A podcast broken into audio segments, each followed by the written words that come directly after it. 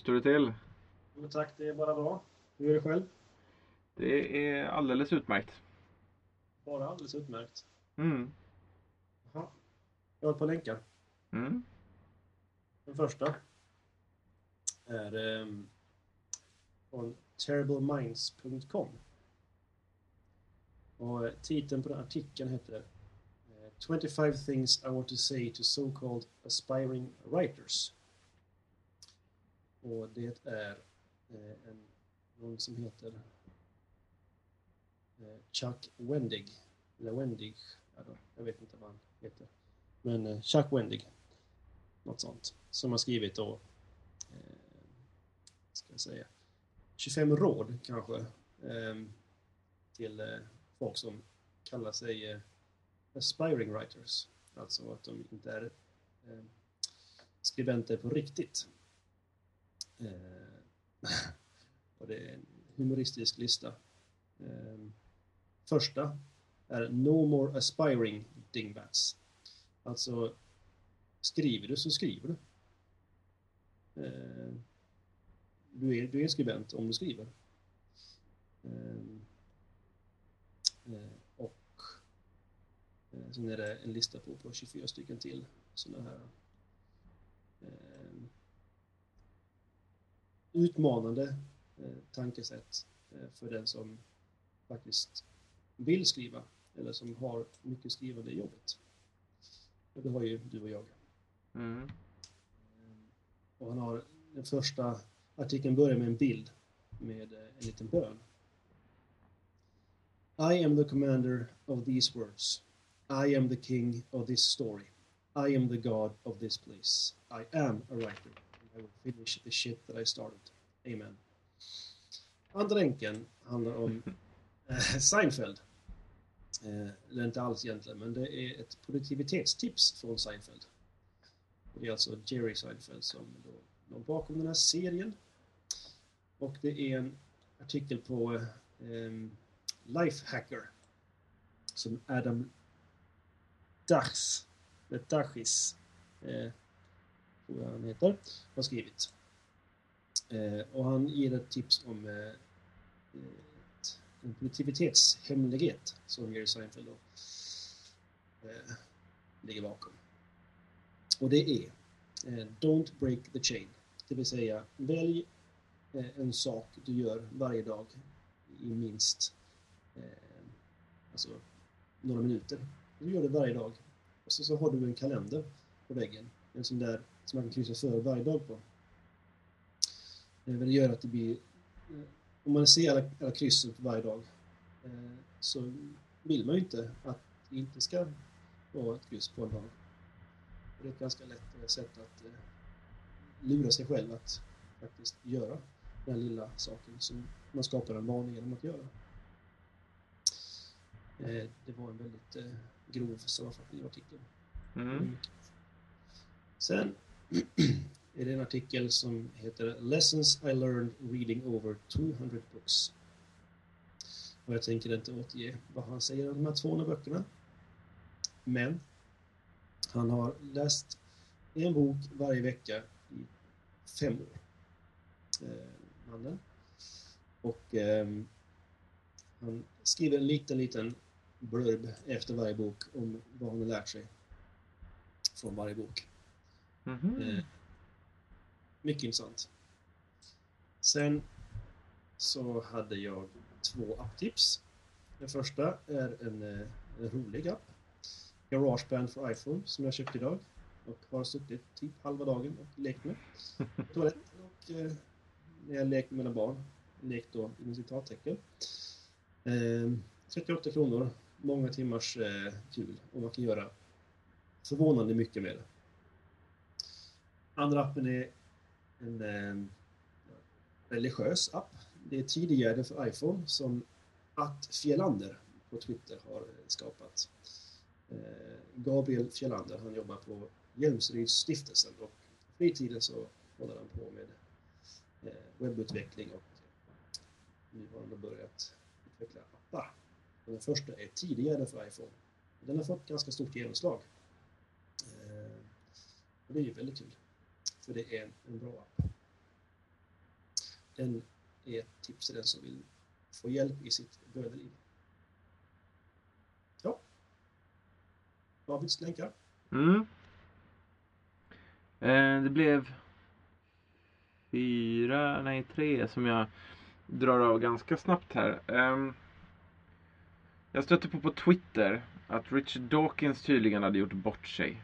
Eh, så då var jag tvungen att kolla vad det var för någonting.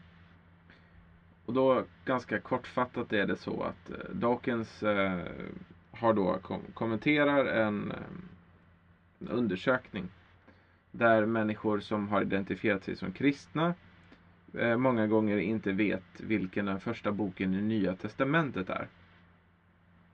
Och Richard Dawkins menade då i den här radiointervjun att, att eh, då tycker han att det är tveksamt. Alltså då är det mer än en kulturell etikett och att folk inte är kristna egentligen. Liksom.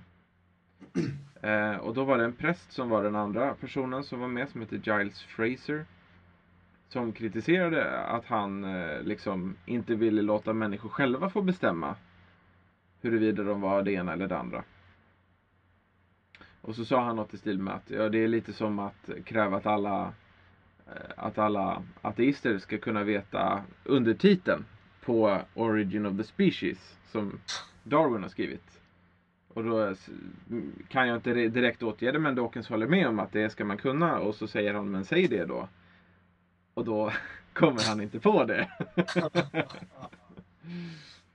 Länken här har det till Huffington Post. Eh, här återges konversationer, det är en liten transkribering. Men också längst ner, på ett förvirrande sätt tycker jag. För det är en ganska irriterande grej om Twitter-kommentarer. Men sen under den så finns det en liten flash, tror jag, spelare som heter Audioboo. Där kan man klicka och lyssna på själva, själva det här segmentet och jag tyckte det var ganska roande.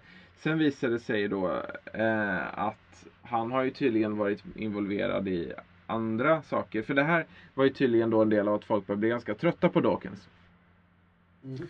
Eh, och då har tydligen något annat hänt som hette Elevator Gate. eh, och det här fick jag veta av... Eh, vad heter han på Twitter?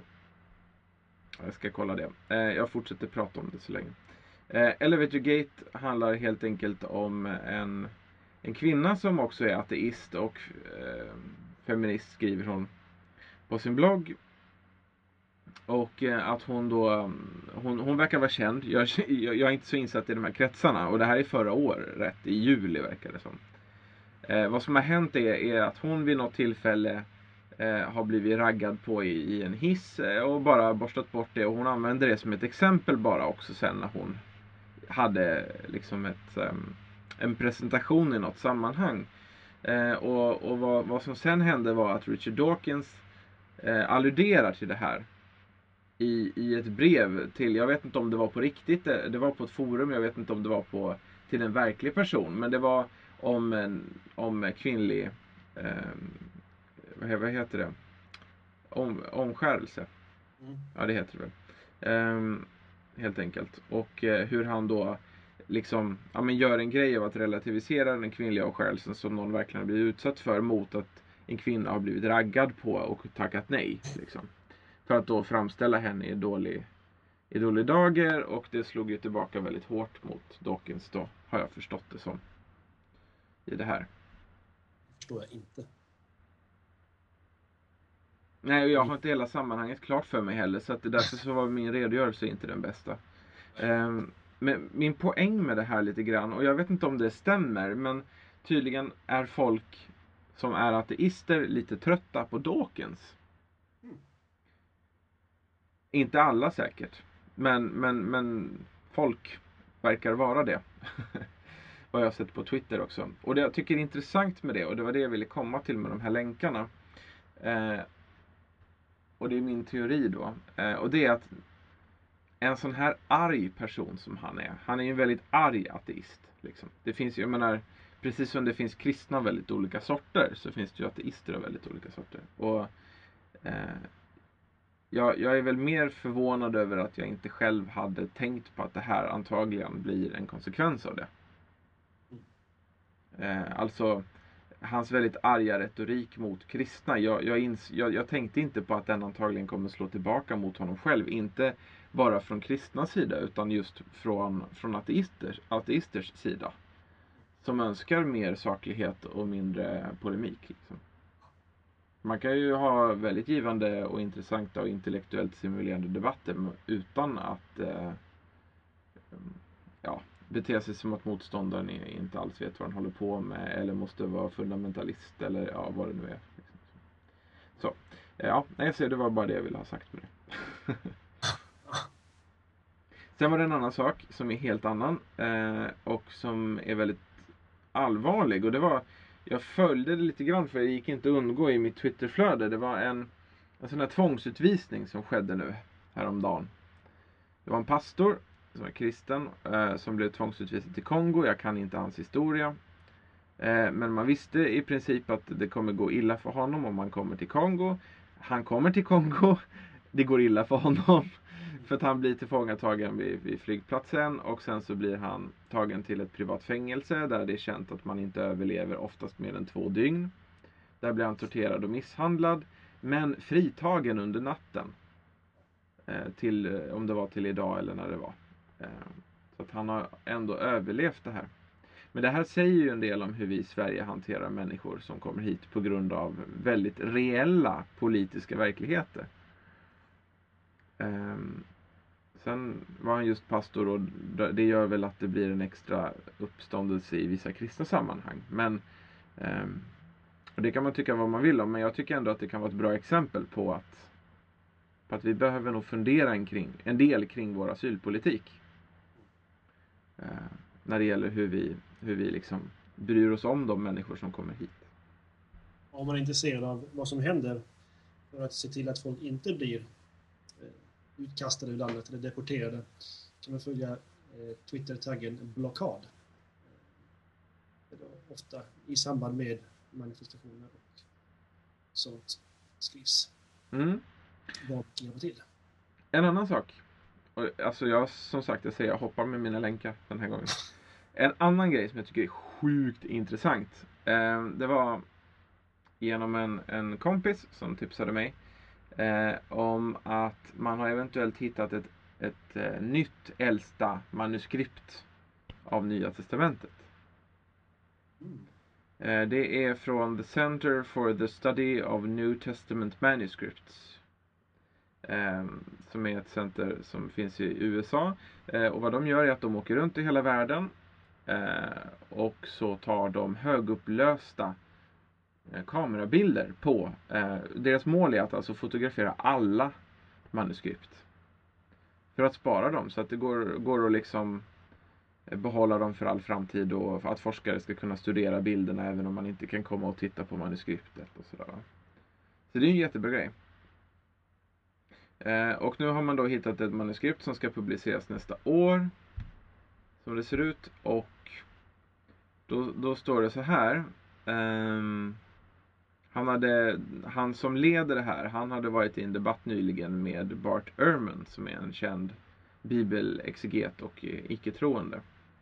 Eh, och då hade han då I mentioned that seven New Testament papyri had recently been discovered. Six of them probably from the second century and one of them probably from the first. Det är väldigt intressant för det finns inga manuskript som är från från före århundra liksom. Och här verkar det vara ett som eventuellt är det. är det ett brev eller? Det är en liten del av Marcus evangeliet. Oh. Så det är inte så dåligt. Traditionellt sett alltså har ju, eller breven var ju tidig, tidigare än evangelierna. Det äldsta manuskriptet av Nya Testamentet man har haft hittills det heter P52 och är ett fragment av Johannesevangeliet. Och det... och det är daterat till mitten av hundratalet. Så att liksom av fragmentmässigt sett så är det så, så är det så. Det är väldigt intressant. Ehm, och just det att sex stycken från andra århundradet liksom. Så att okej, liksom, det var ett från första århundradet, det är ju skitcoolt. Men sex stycken från andra århundradet, det, är, ja, det här är stora nyheter i det här sammanhanget. Liksom. Mm. Yes, jag ska fortsätta. Jag tycker det här är så engagerande bara.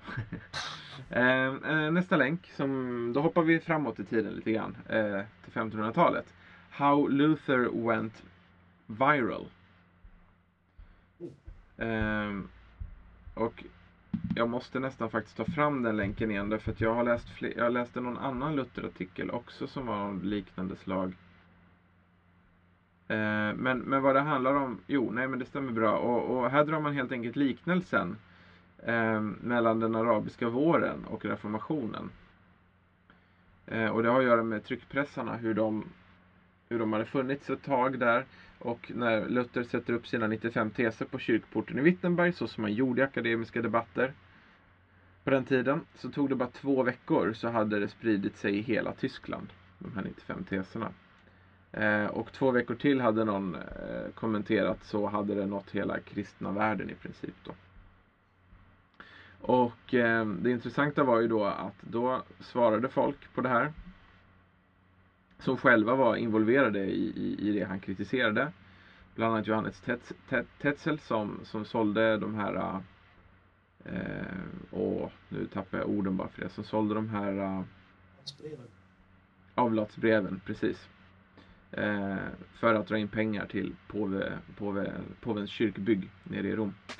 Eh, och, och då blev det liksom en diskussion och då liknar han det med, med hur bloggdiskussioner kan gå. Ja. Därför att det blir då kortare kommentarer som man då kan trycka på bara en sida. Liksom. För då går det fort att trycka upp ganska många på en gång så att det sprids väldigt snabbt. Och det gjorde att på väldigt kort tid liksom, så, så, så fördes den här diskussionen och människor kunde följa den. Liksom. Ja. Med, med hur de här pamfletterna spreds liksom, när de svarade varandra på fram och tillbaka. Eh, de olika personer som var med i, i diskussionen. Liksom. Väldigt intressant liknelse med sociala medier. Liksom. Eh, och, och så. så det ty- tyckte jag bara kunde vara kul att Ja. ehm, länka till som verkligen knyter an eh, till, till den här podden. Både med teknologi och teologi på en gång. Det är kanske den mest eh, passande länken vi har haft hittills. Det kan vara så. Då var jag klar. Eh, medeltida tweets till tweets från 300-talet när vi går in i veckans lilla ökenfädersamtal. Vi fortsätter med Antonius. Det här är det tredje ordspråket. Det står så här. Någon frågade Abba Antonius. Vad ska jag göra för att behaga Gud? Abban svarade. Håll de bud som jag ger dig. Vart du än går, ha alltid Gud för ögonen. Vad du än gör, så handla efter de heliga skrifternas vittnesbörd. Var du än bor, flytta inte i otid därifrån. Håll dessa tre bud, så blir du frälst. Slut. Ha alltid Gud för ögonen. Handla efter de heliga skrifternas vittnesbörd och flytta inte i otid. Ja, det blir inte jag frälst. Har du flyttat i otid? Jag har flyttat rätt mycket. Ja. Eh, sen vi kom till Uppsala. Mm, Första gången kom jag dit 99. Sen kom jag tillbaks 2001 och där har jag bott på ett, två, tre, fyra, fem. Fem ställen i Uppsala och nu bor jag i Örsundsbro. Mm. Mm. Ja, men det var väl en ganska intressant poäng där på slutet, måste jag nog säga. Nu när jag har fått några sekunder att tänka på den. Ja. Du menar det här med att inte flytta i otid? Ja. Mm. Alltså just det här äh, flyktigheten, att så fort det blir lite jobbigt sticka vidare på något vis. Mm. Det, stämmer, det, är ju, det, det är ju något som går att överföra ganska kraftigt till våran tid tror jag. Ja. Till en rad beteenden. Absolut. Och där, där vi egentligen på många sätt tror jag nästan alla människor på något vis i vårt samhälle uppvisar lite av de här tendenserna. Och det är ju inte minst inom vårt yrke så är det ju en, en debatt om hur länge man ska vara kvar på sin arbetsplats. Alltså hur länge man ska ge varje ort innan man flyttar vidare till en annan tjänst. Ehm, och det gäller inte det här bara vårt yrke, eh, utan många andra. Att när det gäller långsiktiga projekt som har med människor att göra så tar det åtminstone sju år innan de ger alltså, frukt på riktigt. Ehm, mm. Det säger ganska mycket om hur samhället kanske skulle kunna förändras om vi inte höll på och flyttade så mycket på oss. Mm. Då kanske är det både karriärsteg som gör att vi byter tjänst så ofta. Ehm, kanske är det rädsla att ta konflikter på arbetsplatsen. Mm. Det var mycket saker. Absolut. Vi har dem eh, på våra arbetsplatser sedan vi började. Mm. Så vi är bra. Vi är grymma. Tyvärr är det inte sju år. Men Nej, precis. Nej, men eh, det, det jag tänkte på var en, en praktikhandledare sa en, sak som, som jag tyckte var intressant redan då. Jag var inte så hemskt provocerad av den. Jag tyckte mest den var intressant. Ehm, han sa så här. Ehm, det tar två år innan du gör nytta. Mm. Sen sa han mer saker. Men, men, men det där tycker jag var på något vis ändå väldigt kärnfullt. Liksom. Verkligen. Att, att förvänta sig att man ska göra riktig skillnad liksom. Mm. På en gång. Det, det är nog ganska sällan det är så. I alla fall hos oss eh, i, våra, i våran, våran bransch. Liksom. Och det, jag tror det är så i många branscher. För det handlar ju väldigt mycket om relationer. Mm. Och, och de bygger man ju liksom. Det är ju någonting som handlar om förtroende. Det är någonting som man bygger upp. Det är någonting som man inte bara har. Eh, och då tar ju det tid liksom. Och det tar tid att förstå. Jag menar jag bara tänker på Liksom, det är en sak att vara ny i en... Det, var en, det är en sak att, att ha varit ny som präst överhuvudtaget till exempel. Då gör man ju allting första gången. Hela första året blir ju liksom kyrkoårets... Eh, liksom sådär och, och vecka efter vecka och man får göra saker. Och sådär. Så, jag menar, allting är ju annorlunda från studielivet ju. Mm. Men, men även, även eh, liksom när man kommer till en ny tjänst så det finns ju många lokala traditioner. Det finns ju mycket kring relationerna på den platsen dit man kommer och sånt där. Det har man ju ingen aning om innan man är där. Nej. Och ingen aning om heller innan man har trampat kanske på tår. Eller fått höra, men det skulle du ha vetat. Eller något sånt liksom. Ja. Ja. Jag tror nästan också att om man hamnar i situationer där folk tycker att man gör väldigt, alltså tycker om en väldigt mycket. och tycker att man gör stor skillnad väldigt fort. Så kan det vara en anledning till att dra åt ögonen åt sig och, fundera på eh, om man eh, smittrar folk och, och, liksom, och stryker medhårs. Det är därför folk tycker om en. Men på fullt allvar. Ja, Så. nej, visst det kan ligga något i det. Ja. Ja. Fanns det något mer att mjölka ur det här ordspråket? Alltså de två första sakerna är ju för mig väldigt naturliga och självklara att jobba med utan att på något vis vara färdig med det. Mm. För min egen del. Det är sånt jag ofta undervisar om. Eller liksom varför är första budet först? När man gör övningen med konfirmanden att de får rangordna budorden. Ja. Då är det ju inte sällan första budet är sist. Eller bland de sista. Liksom. Så att man får ju oftast eh, upplever jag som, som, eh, som kateket, som, som undervisare i kyrkan som präst så handlar det ofta om att för, försvara första budets placering liksom, och förklara det.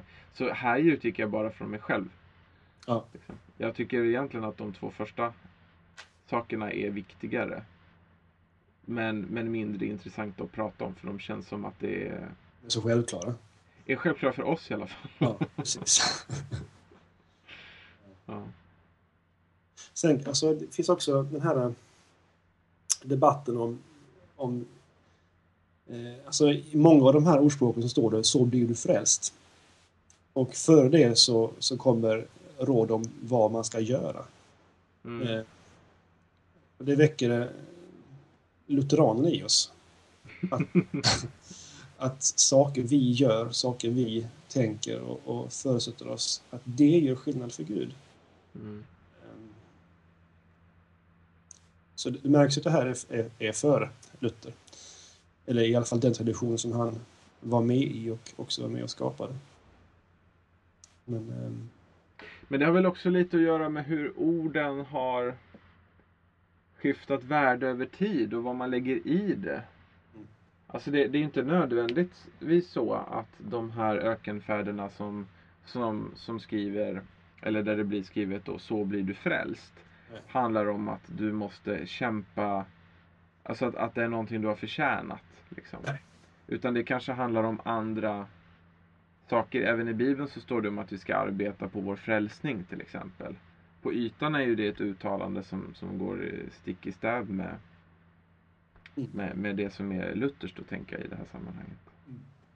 Ökenfäderna hade ju ett mm, mer holistiskt sätt att se på frälsning. Alltså det hela Mm. kom på ett annat sätt. Eh, också just processtänkandet. Och hur ordningen eh, hjälper oss att faktiskt förändras. Och där kan man ju ändå säga alltså, att det finns ett problem. Det gör det nog på många håll och det har nog inte bara med teologi att göra och hur man betonar den. Men i, jag tycker ändå att det kan ligga någonting litet i att i ett lutherskt sammanhang så tenderar vi att, att bara att, att fastna på ja, kanske framförallt det andra bruk, alltså lagens bruk. Det, Ja. Första och andra bruken. Liksom. Ja, ska vi förklara vad första och andra bruket är? Ja, absolut, absolut. Men att, vi, men, men att vi sällan kommer till tredje. Ja, precis. Första bruket handlar om att hålla ordning på pöbeln. Det är därför lagen finns. Alltså de tio budorden. Det är faktiskt så det står i Stora katekesen. I, I princip står det så. Det är Ja. väldigt roligt. Ja. Eh, Det Ja. är att eh, driva oss till Jesus. andra, vad sa du? Andra bruket ja. Eller andra bruket, ja. Eh, Mm. Precis. Alltså att få oss att inse att vi är otillräckliga i oss själva eh, och behöver eh, Jesus. Behöver förlåtelse. Ja. Ja. Och tredje bruket det är att eh, hur lagen hjälper oss att växa som, som kristna. Exakt. Och det är väl det som är som på något vis, alltså jag menar i, i, i svenskkyrkligt eh, klassiskt sammanhang så, så är det mycket att tala om lag och evangelium. Ja.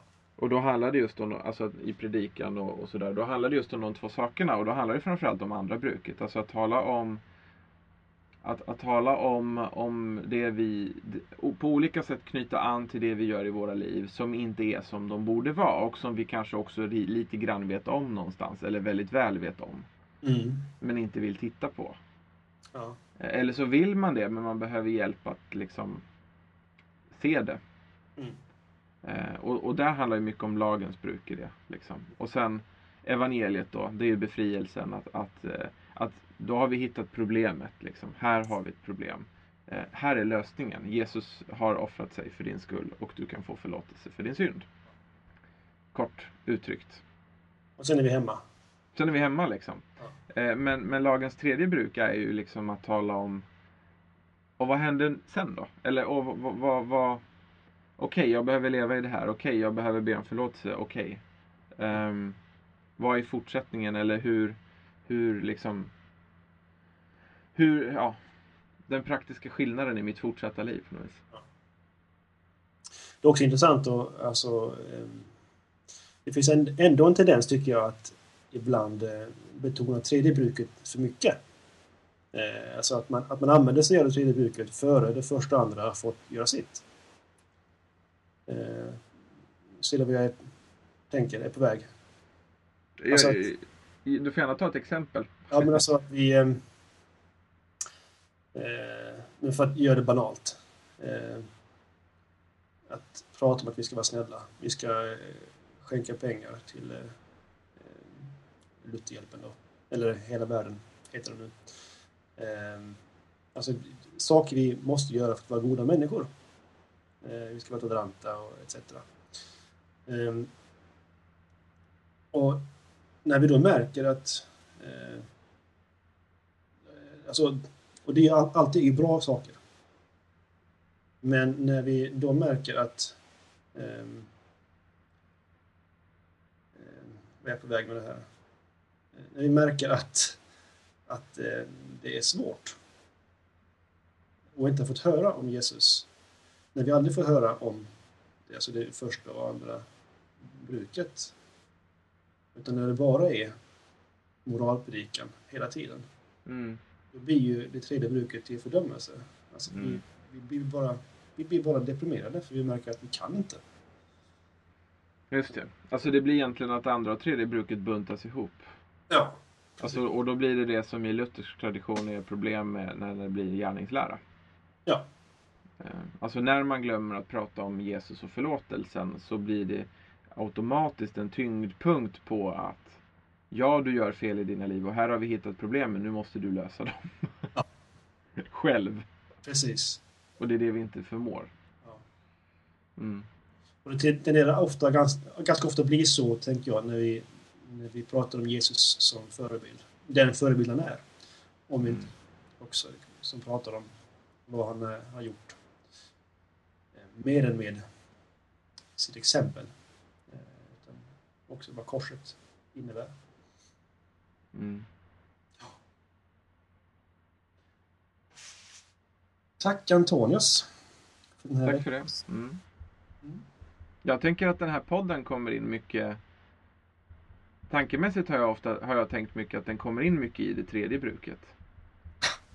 Att det är mycket det det handlar om på något vis när vi pratar om to-do-appar som vi ska prata om nu och Ja. andra sådana här grejer. Alltså på något vis ändå förlängningen av i vad, vad är liksom att leva livet på ett vettigt sätt på något vis. Liksom. I, med, med den här grunden. Mm. Mm. Karaktärsbyggande. Ja, men precis. precis. Mm. Så, to-do-appar. Mm. Det var ju någon på Twitter som bad oss prata om sådana. Ska vi se om vi kan hitta vem det var. Gustav Björkman Det var det, ja. Precis. Han, som heter vadå? Ja, Gustav Björkman. Ja, precis. Det var lätt. Mm.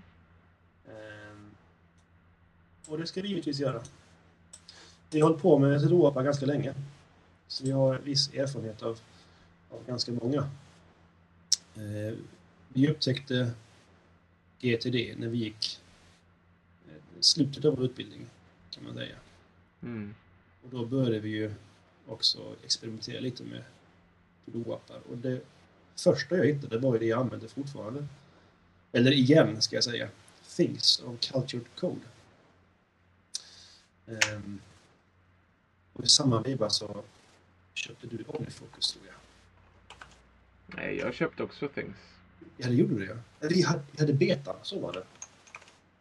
Vi var samtida med de sakerna. Med det. Just ja. Och det körde vi ganska... Jag körde det länge där, men du bytte rätt fort till OmniFocus då. Nej, jag föll nog av. Var det inte Merlin Man som... Jag körde väldigt halvhjärtat med Things. Så var det. Eh, och för min del handlade det om att när vi kom ut i arbetslivet så hade jag som arbetsdator inte en Mac. Och det gjorde ju att jag av naturliga skäl inte kunde använda Things. Plus att Things inte synkade särskilt väl eh, med någonting annat. Trots, det, det synkar över trådlöst nätverk om man var på samma nätverk med telefonversionen till exempel. Och det kom i samband med iOS 3. Eller som då hette, iPhone OS 3. Just det. Det var ju hösten 2008. Mm. Då kom Things for iPhone. Ja.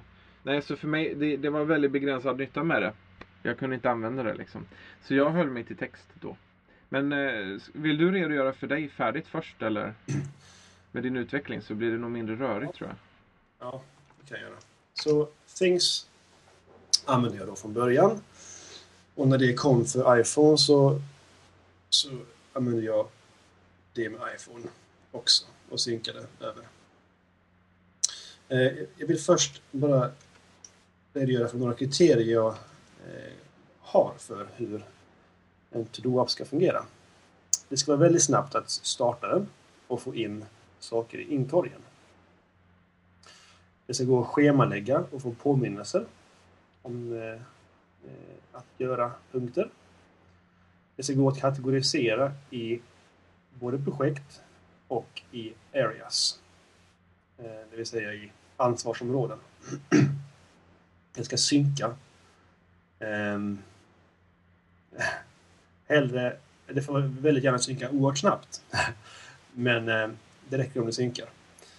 Eh, och så ska det vara snyggt och lättanvänt. Så man ska fatta vad man ska göra när man öppnar appen. Och det gjorde att ehm, alltså att Things Sync inte var så bra som du berättade. Att det synkade över wifi.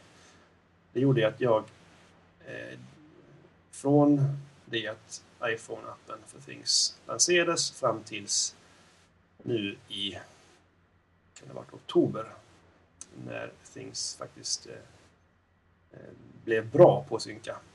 Eh, så har jag testat massa olika eh, sätt att lösa to-do-appar-problemet. Och det som gör det här ännu mer komplicerat är att jag har försökt dela lista med min fru. Eh, och då finns det inte så många eh, appar som man kan använda.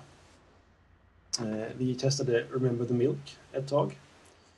Det synkade väldigt bra. Eh, och iPhone-appen eh, nästan uppfyller mina, mina eh, heter det? Krav. krav. Um, fast det finns ju ingen, ingen Mac-app för Remember the Milk.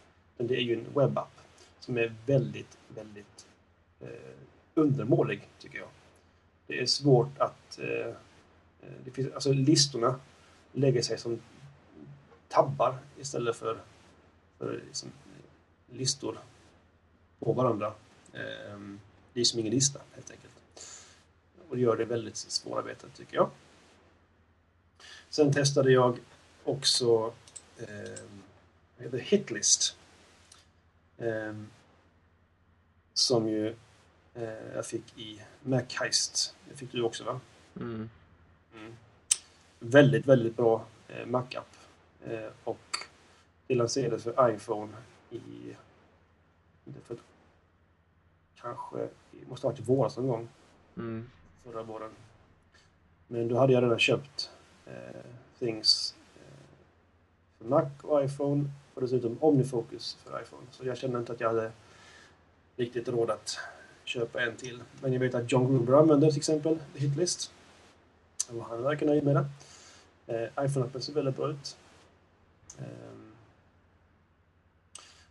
sen har jag eh, testat då för att kunna synka med min fru så har vi använt Reminders på sistone. Men innan dess så har vi använt oss av först Elements som är ju en textbaserad, alltså en textfilsapp. Där har vi haft listor i det, alltså vi vanliga textfiler som synkas via Dropbox. Det fungerade bra. För dess använder vi Simple Note som är en, en app för eh, iPhone och iPad. Och så finns det en webbapp också. Det fungerade sådär. Tyckte vi. Synkroniseringen, det blandade ihop och synkningarna slås inte ihop och sådär. Så det var därför vi bytte till Elements som vi fortfarande använder men nu bara för anteckningar. Så istället använder vi tillsammans iPhones inbyggda Reminder-app som vi då synkar med iCloud. Eh, så jag har med andra ord gått emot en av de kardinalreglerna som finns inom GTD. Att jag har inte allt på samma ställe. Så vi har alltså en lista i, en uppsättning listor i Things och sen så ett par listor med min fru i, i Reminders. Det är shoppinglista och saker vi ska göra med huset och så vidare. och där har vi också en tredje. Och det är Kickoff app där vi eh, har listor på vårt, eh, vad vi behöver göra med huset. Eh, alltså rent ombyggnads och renovering och sånt där. Och trädgården. Kickoff, Kickoff app rekommenderar jag mycket, mycket starkt. Det är um, gratis. Um, man har ett litet uh, team. Det finns även väldigt uh, fördelaktiga subscriber. Alltså, om man är fler så finns det väldigt alltså, ganska så billiga alternativ. Vad har jag mer använt? Ehm, um, OmniFocus ska jag prata om. OmniFocus har jag bytt till tre gånger från Things i vrede. att de inte har kunnat få alltså, synkroniseringen att fungera bra. De lovade i slutet av 2009 någon gång så sa de att vi har arbetat på synkronisering över alltså molnsynkronisering, inte över wifi utan över 3G-nätet. Eh, eh, i, alltså början 2008. Så att de eh, man kan väl kalla det ett fatalt misslyckande egentligen. Alltså det är, det är så tragiskt egentligen vad som hänt med Things. Ehm, jag kan inte tänka mig någon annan app i dagsläget än den, för det är den jag är, det som passar mig bäst. Ehm, men eh, jag har varit så sugen på att skita i det, bara för att jag är arg på utvecklarna. De har inte lagt till egentligen några större eh, funktioner i appen egentligen. Det har inte hänt någonting i princip sen 2009 någon gång. Inga större förändringar. Förutom då att de nu har riktig synkronisering. Ska vi se, man behöver inte längre vara på samma wifi-nät som den dator man ska synkronisera med. Men jag har då hela tiden kommit tillbaka till Things, även om jag ser att OmniFocus har många stora styrkor. Så är just Mac-appen till OmniFocus så fruktansvärt dålig i, i eh, sitt eh, gränssnitt. Det är så komplicerat och fult. Och sen är det några saker jag saknar. Och det är till exempel att du kan bara ha eh, en kontext, alltså en, eller en kontext per projekt eller eh, to-do. Och det är ju helt rätt ur GTD-perspektiv. Men jag är ju van vid att man i Things kan ha flera taggar per projekt eller to-do. Så att det är någonting jag har saknat i Fokus. Men framförallt har det varit att synkroniseringen som då OmniFocus faktiskt har över internet är väldigt långsam, eller har varit i alla fall för mig. Plus då att Mac-appen är så dålig. Och jag har ju ingen iPad som David, så jag har inte kunnat ta nytta av OmniFocus bra iPad-app. Så jag har hela tiden växlat mellan Things och, eh, och eh, OmniFocus. Och däremellan har jag testat också eh, Task Paper som också är en textbaserad väldigt bra eh, app. Som dock saknar eh, ett par saker. Det är en del kategorier som jag saknat. Ehm, min kategoriseringsstruktur kanske är lite för avancerad för taskpaper. Men, ja. Sen har jag testat några stycken andra också som kanske inte är så värda att prata om. Men Midnight Inbox. Har du hört talas om den? Mm. Ja. Eh, det är väl en väldigt snygg app. Eh, men eh, den försöker följa GTD så hårt så att den eh, blir helt oanvändbar. Eh, det är tragiskt. Sen fanns ju IGTD också ett tag, men de, det lades ju ner när Bartek, som han heter, som utvecklade, flyttade till Culture Codes utvecklingsteam. Så han, när IGTD eh, slogs ihop med Things, då kom de största tilläggen i features sen Things eh, beta-period. Mm. Ja, det var lite i alla fall. Får du berätta. Ja, samtidigt som jag lyssnade så försökte jag komma på lite min historia och jag, jag kommer inte, nog inte, jag kommer inte ihåg den så väl men jag kommer ihåg att vi började med Things ungefär samtidigt. Du var nog aningen före men det var inte med så mycket för att jag... Det var hela GTD-grejen liksom. Eh, och som, som jag nämnde tidigare lite snabbt sådär. Alltså att problemet för mig handlade väldigt mycket om att Things var bra på min Mac. Eh, min Mac var inte min jobbdator. Eh, det är svårt där jag jobbar i Uppsala att få koppla in en privat dator på nätverket som är på jobbet. Eh, det gjorde att det var otroligt begränsad nytta med att överhuvudtaget ha det här programmet på datorn. Eh, synken var ju värdelös i relation till telefonen eftersom man var tvungen att vara på samma trådlösa nätverk. Och får man för det första då inte ens komma in på samma trådlösa nätverk så, så känns det ännu mindre liksom relevant. Eh, så Things föll bort ganska snabbt för mig i arbetslivet. Eh, och det gjorde att jag under lång tid så levde jag på text bara. Alltså att rent bara skriva upp och ner på datorn, skriva text som Dropbox synkades. Liksom. Nästa steg var att jag köpte Taskpaper. Um, och så inser jag medan vi pratar då att, jag, att det finns ju ett program som är skrivet för att vara Taskpaper fast för Windows. Av en annan utvecklare. Just det. Och det heter... Mm, det heter något liknande. Um, oh, To-Do Paper heter det. To-Do Paper köpte jag. Eh, så det var liksom motsvarigheten på något vis då. Eh, och det, var, det funkade ju bra liksom. Så, så det, det liknar, det, det gränssnittet är ungefär detsamma fast Windows-version. Eh, och sådär. Och, och, på så vis så, så, kunde jag då så kunde jag liksom göra mina to-do listor och sådär. Någorlunda bra och eh, Taskpaper finns ju till iPhone också som Mattias nämnde. Så det, och det funkar ju rätt bra liksom. Eh, sen är, har jag märkt över tid att jag var inte så förtjust i textgränssnittet. Synken har ibland krånglat lite grann. Eh, text har kunnat bli ganska konstig om det har kommit ur synk.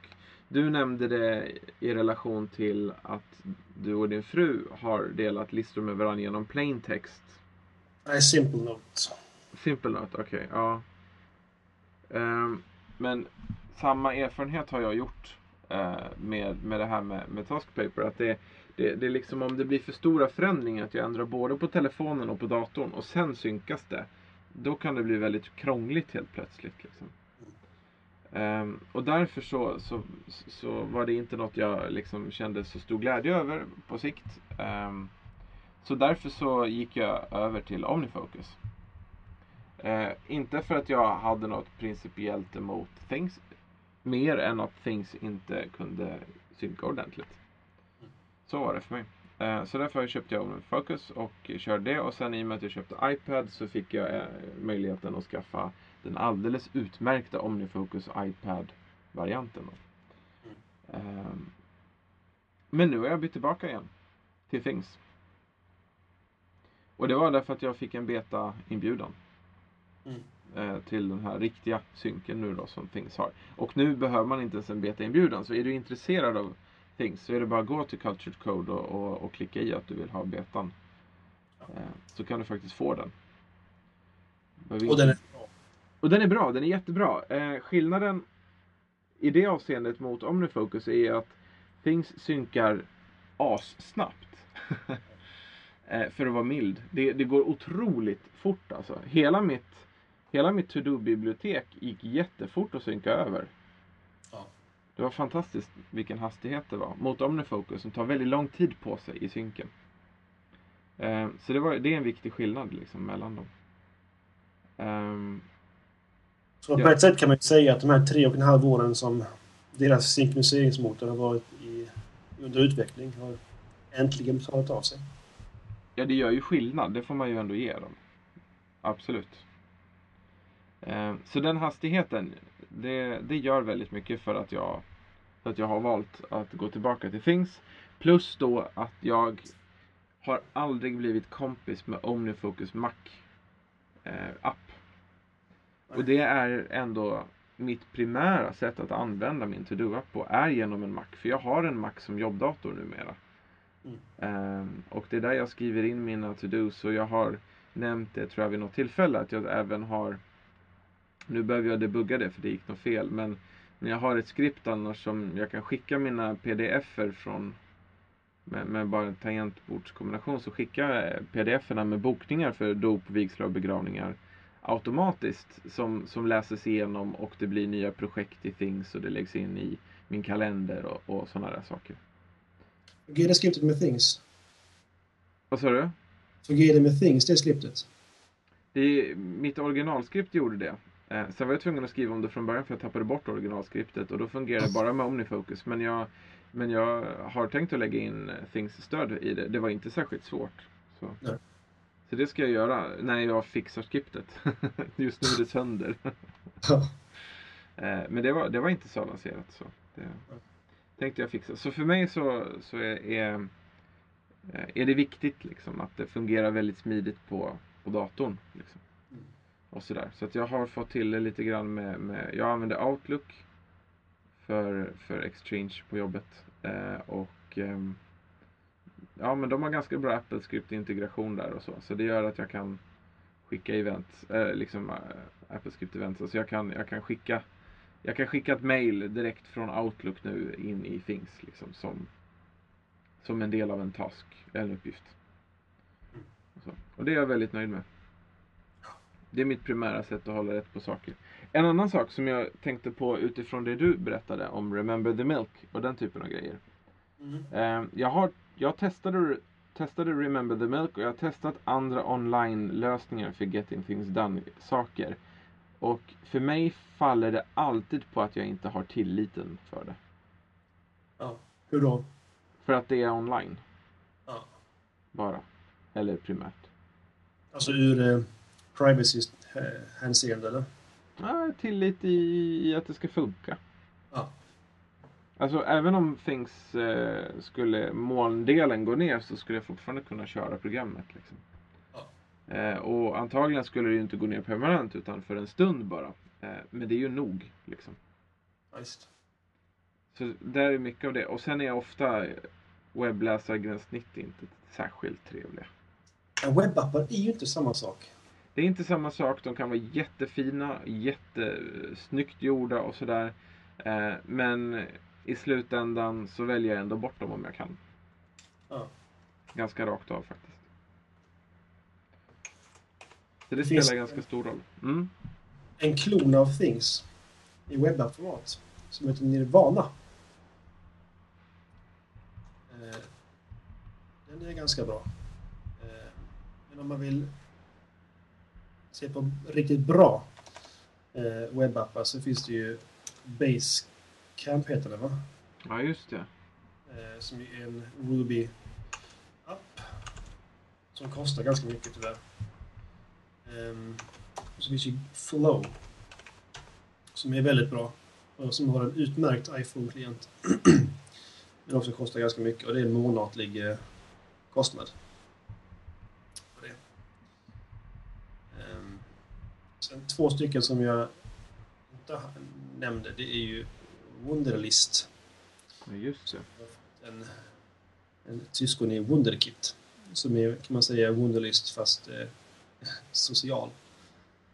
Ehm, det är ju sex Wunderkinder, ett tyskt företag som utvecklat en Air-applikation tror jag det var. Adobe Air från början.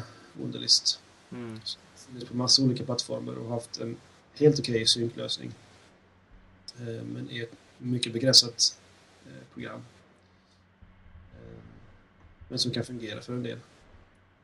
Som inte behöver så mycket. Just det. det är ganska enkelt, men det är gratis också, tror jag fortfarande. Precis. Men det är också, jag vet inte, alltså, ska man verkligen lägga in alla sina to-dos i ett gratis alltså, to-do-program? Om man litar på den. Jag alltså, alla, alla hundratusen nu som har Wunderlist som sin. Vad gör de om sex Wunderkinder går i konkurs? Visst. För att de inte har vett nog att ta betalt för sin produkt. Samma sak gäller Nirvana. Det kostar inte heller. Nej. Nej, man kan bli lite misstänksam mot sånt. Överhuvudtaget med webbappar. De flesta webbappar är ju gratis. Och det, Mm. Det är lite bekymrande. Men hur, vad skulle du... Har du använt Basecamp? Nej. Jag har verkligen velat. Men det är nästan så att man vill vara ett team som använder det för att det ska bli riktigt kraftfullt tror jag. Ja.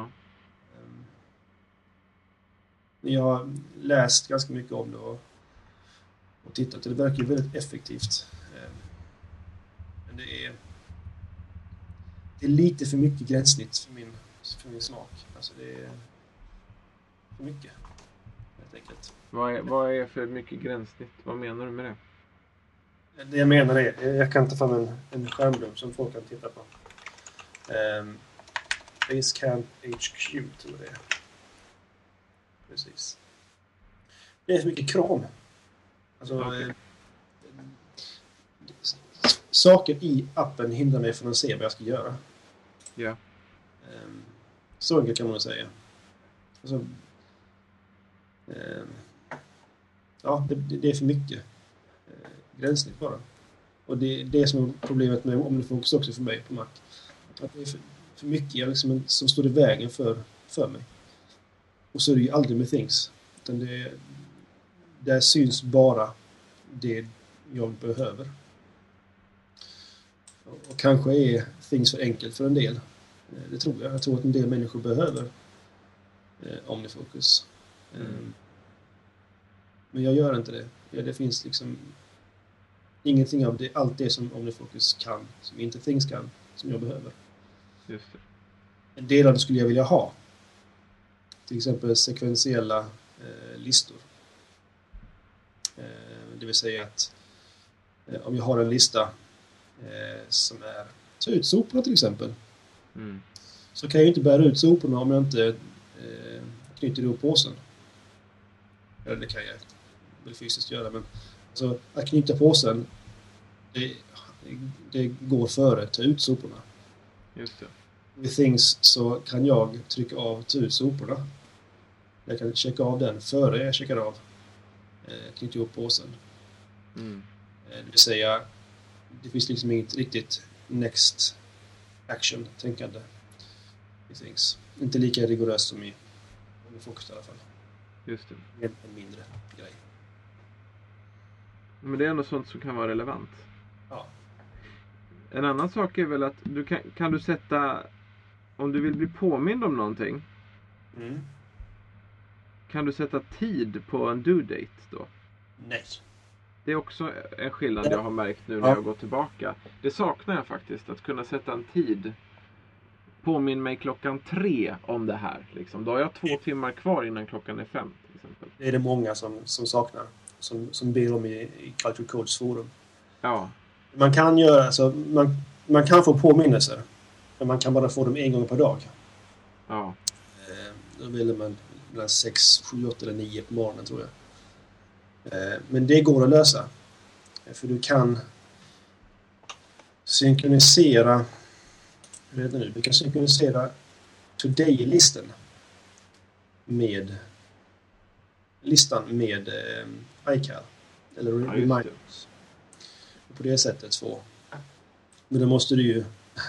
Så det, ja, det fungerar inte så bra. För då måste du ju lägga in tiderna i Reminders-appen mm, efter att de är exporterade. Och det, ja, det fungerade bättre i förra versionen, alltså före betan av, av The Things. För de har tagit bort en del just med iCal-integrationen i den här versionen. Jag tycker överhuvudtaget att det där blir flera steg på en gång. Och då är det lika bra att lägga in saker i Reminders-appen på en gång själv. Det är Liksom. Ja. Det gör jag också när jag behöver den typen av påminnelser nu. Men däremot så har jag... ehm, det finns ett sätt att faktiskt använda Siri med Things. Och det är genom att koppla inboxen ehm, i Things med en lista i eh, iPhonen. Eh, genom då iCal. Så att du, den, en lista som synkroniserar mellan iCal och eh, Reminders på iPhone.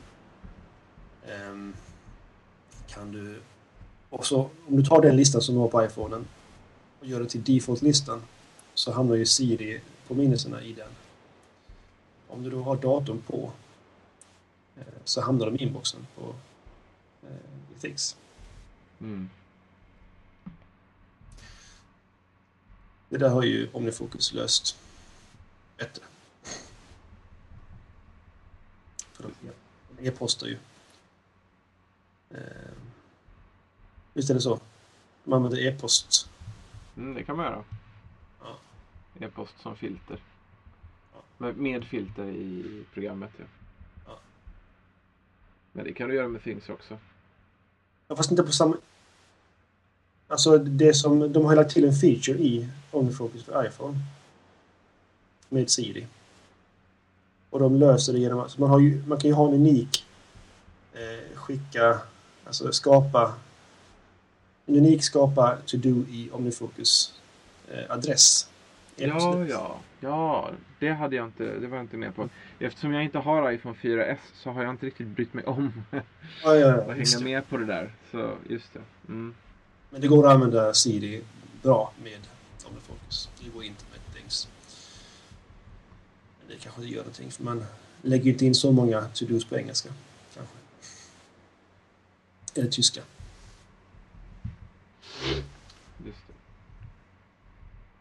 Är det något mer du saknar från OmniFocus som du inte har i Things? Ehm, det är det säkert. Just nu så... Jag gillade...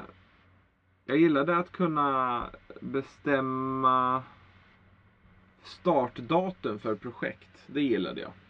Mm. Det kan man göra i, i OmniFocus. Så att jag kan alltså...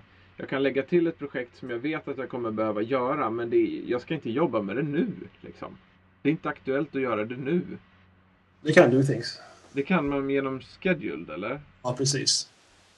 Du har ju du har scheduled och sen har du due date. Det är det som heter eh, Schedule. focus. Som grupperingsrubrik på något vis. Eller hur? Precis. Så om du drar ett projekt från, alltså ett aktivt projekt till scheduled så skapar du ett startdatum för projektet i princip. Ja. ja, ja, men då finns det ju. Det är bara det att jag inte har vant mig om vid gränssnittet riktigt än. Ja. Jag har mest bara fyllt på saker och klickat färdigt. Ja. Mm. Nej, jag kommer inte på. Jag har inte varit någon avancerad användare av OmniFocus heller. Okej.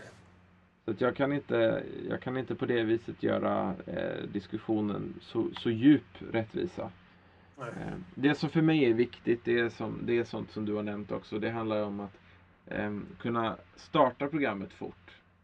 Synka det snabbt. Liksom. Ja. Eh, och är det lätt att organisera upp saker? Flytta runt to-do items. Eh, klicka dem klara eh, när de är klara. Den typen av grejer. Liksom. Eh, funkar det snabbt och på, på, på ett pålitligt sätt, då, då är liksom minst 90% av mina behov täckta. Ja. Bara av det. Mm. Resten är, är liksom eh, godis på kakan. Ja. Jag, var lite, alltså jag känner mig nästan, nästan skamsen när jag använde OmniFocus för att jag inte använde alla funktioner. Så man har- betalt för det. Alltså det är ett dyrt program dessutom. Det kostade mycket är det? Typ 500 spänn eller sånt där. Ja, jo men det, det är ju liksom en ansenlig summa ändå. Ja. Och använder bara en bråkdel av grejerna man kan göra med det. Mm. Lite jobbigt. Men alltså uppstarttiden på iPhone-apparna mellan alltså Things och OmniFocus, den är ju oerhört stor skillnad. Ja. Things har startat och synkroniserat på en tredjedel av tiden som OmniFocus tar på sig överhuvudtaget starta. Sen ska du synkronisera. Mm. Det är, det är imponerande. Det är sånt som kan göra om man, om man undermedvetet tycker att det är värt att trycka på, på um, app-ikonen. Ja. För att skriva upp den där saken man ska komma ihåg. Eller om det tar för lång tid, då blir det lätt att man undermedvetet tänker men jag kommer ihåg det där. Ja. Och det gör man ju inte. Eller att man helt enkelt e-postar till sig. För det ska Ja. man göra snabbare. Just det. Eh, och det är ju inte bra. Det är inte bra. Däremot om man då har använt OmniFocus eh, ganska snygga plugin-programvara till mail-app på macken. Då kan man ju liksom få in det den vägen. Ja. Men det är ju en omväg. Ja. Ja, det är väl lite, alltså, jag har väldigt stor respekt för Omnigroup. De som ligger bakom OmniFocus. De, de lyssnar verkligen på sina kunder och eh, de kommunicerar med dem. Mm. Det gör inte Culture Code eh, i någon hög utsträckning. Det kan gå månader mellan dem att de hör av sig överhuvudtaget. Och detsamma gäller för han som har gjort Hitlist, Andy Kim på Potion Factory. Han är värre än vad Culture Code är, men han är å andra sidan ensam utvecklare. Så det är eh, kanske förståeligt. Men Om man går in på Things eller på Culture Codes blogg. Nu har det, fick vi här den 21 februari eh, veta då att Things Cloud är nu publik, beta. Innan dess så hade vi ett blogginlägg i augusti. Just det. Och det där är inte ovanligt alls. Det kan gå halvår nästan. Nej, kanske inte halvår, men det kan gå väldigt lång tid mellan, mellan blogginlägg. Mm. Så, där, så de, de har en helt annan kommunikationsfilosofi än vad The Omni Group har. Än vad de borde ha också. Ja, absolut. Mm. Och det framför, alltså jag, I något avsnitt tidigare så eh, erkände jag skamset att jag har varit eh, otrevlig med Culture Code på deras forum. Och har i princip bara varit om det här. Eh, att de inte kommunicerar. Eh, och plus då att de inte haft riktig synkronisering och det har tagit så vansinnigt lång tid Mm. att få till det. Plus då att det händer ingenting med appen. Å andra sidan kan man fråga sig, behöver Things något mer egentligen? Och det är inte så mycket som saknas. Nej, det är det väl inte. Men det är lite av det vi har pratat om, tror jag. Ja, Mm.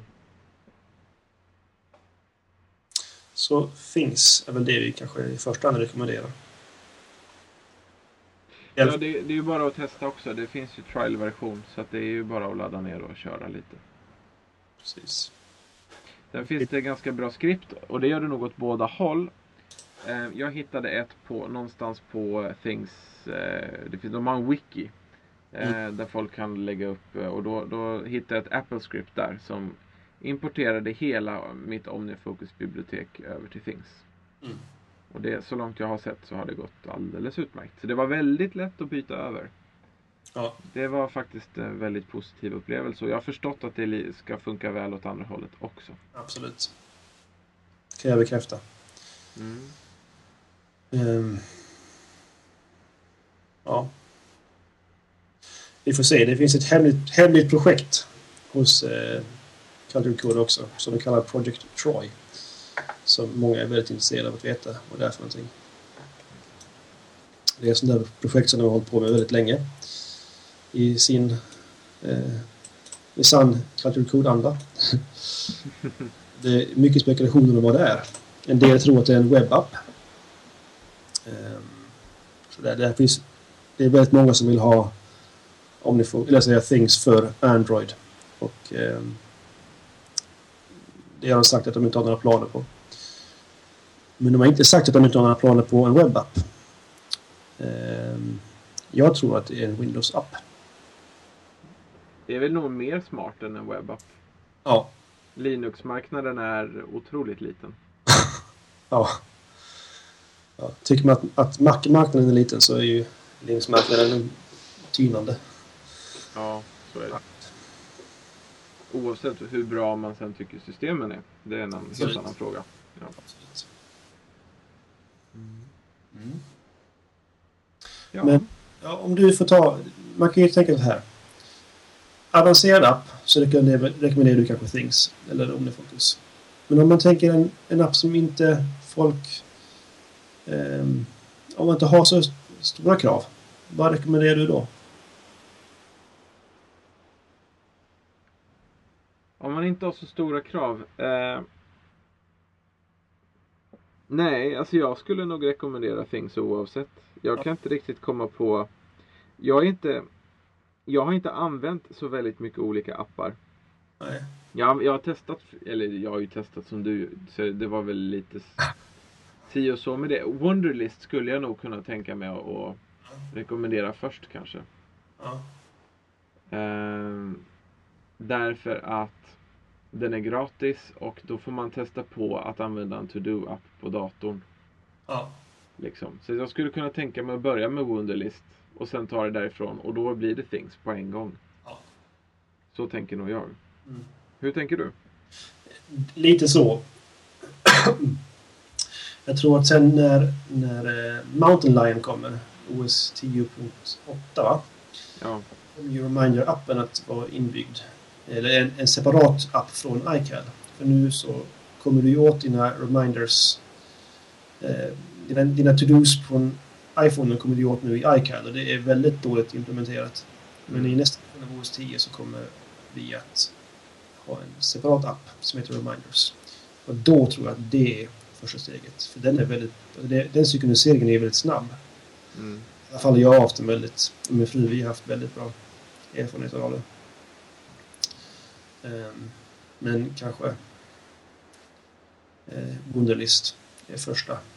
Om man inte tycker det är kul att se alla sina to-dos i en enda lång lista i iCal.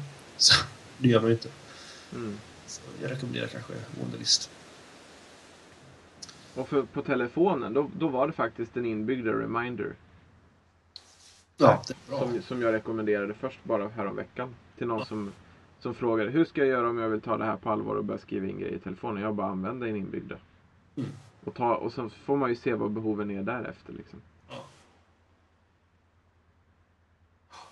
Mm. Ja, det känns som att vi har eh, täckt det här ganska så bra utifrån våra förutsättningar. Ja. Får man säga. ja. Jag vill bara uppmuntra våra lyssnare att eh, har ni funderingar kring eh, era G3 eller To-Do-appar eller sådär och håller med eller inte håller med oss så hör gärna av er. Mm. Vi finns som att teoknologi. Vi finns som att Turfjäll, det är Mattias. Och att Silverkors, det är jag, David. Ehm, och eh, vi finns även om man går till vår hemsida och trycker på reagera är det va? Japp. Då kan man få möjlighet att skriva en hälsning till oss där. Mm. Mm. Vet du vad vi nyss gjorde? Vi presenterade oss. Ja, jag insåg det också. Ja. Bättring. Ja. Okej. Definitivt. Det var avsnitt 16. Har vi någon fråga till nästa vecka? Det har vi nog inte. Nej, vi har inget tema till nästa vecka. Nej, det har vi inte. Jo! Det- Eller har vi det? Vad sa du? Arbetsmiljö, arbetsmiljö tror jag vi sa. Ja, just det. Det sa vi. Eh, och då kanske frågan blir, vad har du för dåliga och bra erfarenheter av arbetsplats? Hör gärna av dig. Mycket gärna. Mm. Vi vet att vi har lyssnare. Ja, flera stycken. Ja, minst. Nej, men hör av sig inte självklart. Det har jag all respekt för. Absolut. Ja. Nästa veckas ord, eller ämne, det är alltså arbetsmiljö. Och frågan är, vad har du för dåliga och bra erfarenheter av arbetsplatser? Mm. Till nästa vecka säger vi hej då och tack för att du lyssnade. Tack och hej.